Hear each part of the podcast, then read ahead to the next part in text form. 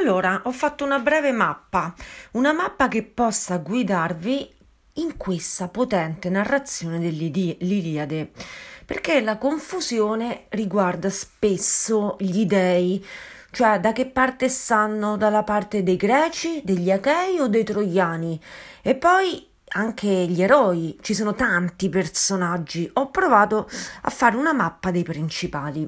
Allora, gli achei nell'Iliade sono coloro che dichiarano guerra ai troiani per riconquistare Elena. Questo è il dato di fatto.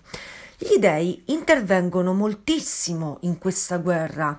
Allora abbiamo Zeus che scende in campo a volte con gli Achei e a volte con i Troiani. Non è mai neutrale. Sì, uno si aspetta che il capo degli dei sia neutrale, Zeus non lo è mai. Scende o a favore degli uni o a favore degli altri ma soprattutto, soprattutto a Zeus interessa che Achille, il grande eroe greco, riceva i massimi onori.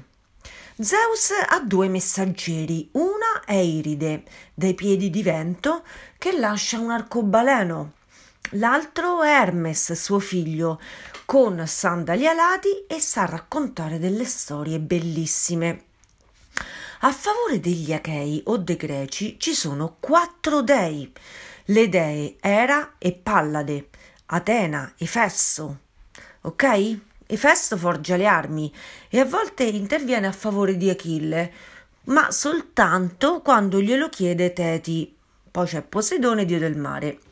Dalla parte dei troiani abbiamo Afrodite, Apollo, che a volte viene chiamato Febo, ossia il sole. Dunque, all'inizio della storia Agamennone offende il dio Febbo Apollo, il quale manda una pestilenza che uccide uomini e bestie dell'esercito acheo. E da quel momento il dio sarà sempre contro di loro e a favore dei troiani. Apollo è un dio arciere. Scoccando le sue frecce può uccidere o diffondere il contagio della peste. La sorella è Artemide, la luna, è sempre a sostegno dei troiani. Poi abbiamo Ares, il dio della guerra, che qualche volta scende in battaglia a difesa dei troiani. E ora vediamo brevemente i guerrieri. Allora, i guerrieri a capo degli Achei. Abbiamo visto che i re Agamennone e Menelao, gli Atridi o figli di Atreo, sono Agamennone, il re di Micene, capo assoluto, al quale tutti devono obbedire. Suo fratello Menelao è il re di Sparta, marito di Elena, e fuggì, che fuggì proprio per andarsene con Paride, no? L'abbiamo ricordato, il bellissimo principe troiano. Questo, questo fu il motivo per cui iniziò la guerra di Troia. Il migliore degli Achei in battaglia è Achille, è figlio di un uomo mortale, il re Peleo, e di una divinità del mare che è Teti. Viene chiamato anche il Pelide, ovvero il figlio di Peleo. È a capo dei guerrieri Mirmidoni. Ora, la maggior parte dei fatti dell'Iliade sono stati causati dall'offesa che il re Agamennone arrecò a questo valoroso guerriero e dall'ira che montò in Achille a causa di ciò. Due parole chiavi, offesa e ira. Il migliore amico di Achille è Patroclo, una persona saggia e soprattutto di buon cuore.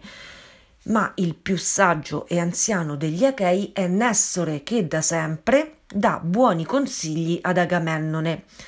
Uno dei suoi figli è Antiloco, amico di Achille. Per questo dovrà portargli una terribile notizia. Poi abbiamo il più assuto degli Achei o greci, Odisseo, che i latini chiamano Ulisse. Grazie a lui gli Achei potranno sconfiggere i troiani, ma questo finale della guerra non viene svelato nell'Iliade. Dopo Achille, ricordiamo per forza Diomede, re di Argo, e Aiace, re di Salamina. Tra i personaggi importanti abbiamo Calcante, il grande indovino degli Achei, il medico Macaone, figlio del dio della medicina Asclepio. Il primo interpreta i segni degli dei e l'altro cura i feriti. Ok, vediamo dalla parte dei troiani. Il vecchio Priamo e sua me- moglie Ecuba, dicono i miti, hanno generato tantissimi figli. Sono i sovrani di Ilio o Troia. Ma i più famosi di, di questi figli sono Ettore e Paride. Ettore è un guerriero valoroso, ama moltissimo sua moglie Andromaca e il suo bambino Astianatte tutti i troiani gli obbediscono, così come gli alleati. Paride conquista Elena. Abbiamo visto che è la regina di Sparta, la sposa del re Menelao. La porta con sé a Troia e con questo rapimento farà scoppiare la guerra fra Achei e Troiani. Vengono nominati anche tre figli di Priamo ed Ecuba, Polite, la sentinella che dalle mura controlla i movimenti dell'esercito greco, i due fratelli gemelli, i grandi indovini, Eleno, il maschio, e Cassandra, la femmina. A lui i troiani prestano ascolto, a lei no. Il dio Apollo le dette prima il dono della profezia e poi la condannò a non essere mai creduta da nessuno. Pensa che sorte. Poi abbiamo Antenore, vecchio principe troiano, consigliere del re Priamo.